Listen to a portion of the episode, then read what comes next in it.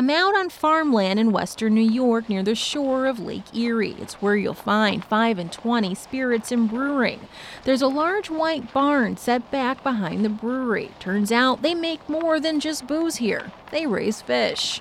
Jerry Northrup takes me inside. He's the founder of Timberfish Technologies, and he wants to show me his life's work a land based aquaculture system.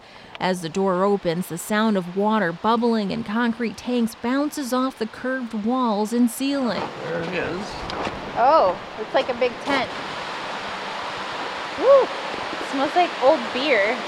That's the stillage that came in. I just pumped some uh, stillage. They've been fermenting corn and they're going to make bourbon out of out of that. The stillage flows from a pipe into a steel bin. It has the color and texture of watery, chunky peanut butter. So you can see it's it's uh, pretty gooky looking stuff. But it actually is it's a tremendous food source if you're a microbe. And it's the first step in a food chain.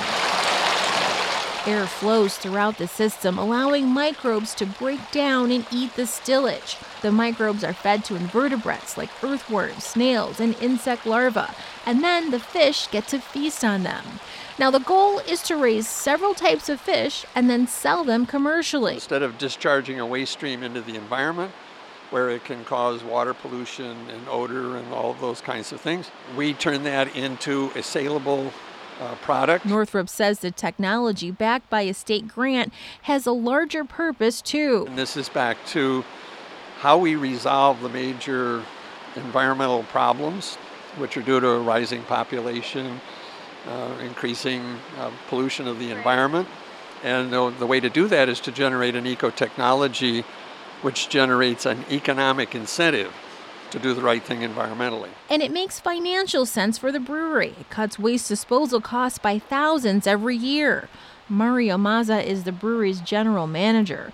Adding the fish farm helps take the family business one step further. We've been in business here in the community for a number of years now, and uh, it's we feel it's a good way to give back to the community and try to do something that's uh, responsible. And uh, it's a it's a fun project. It's just cool to watch it come together from what was just a concept on paper a few years ago. Now, aquaculture facilities are typically set up in oceans or lakes, but the concept of a land-based system raising fish in tanks is slowly catching on. It could be a good fit for the Great Lakes region, says Kevin Madley. He's the regional aquaculture coordinator for NOAA Fisheries, a federal agency.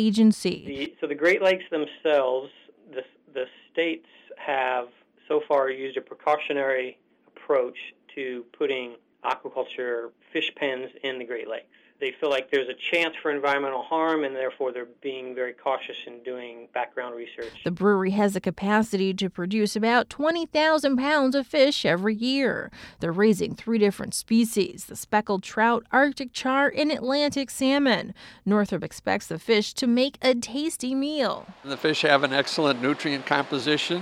So they have a natural taste and color because they're eating their natural foods. They're right. not eating a, a, a pellet food no so much shenanigans. No mercury and none of that sort of stuff. We control all of the inputs, so since there's no toxic elements in the inputs, there won't be any toxic elements in the in the fish. The fish will be plate ready in the summer of 2019. For Great Lakes Today, this is Angelica Morrison.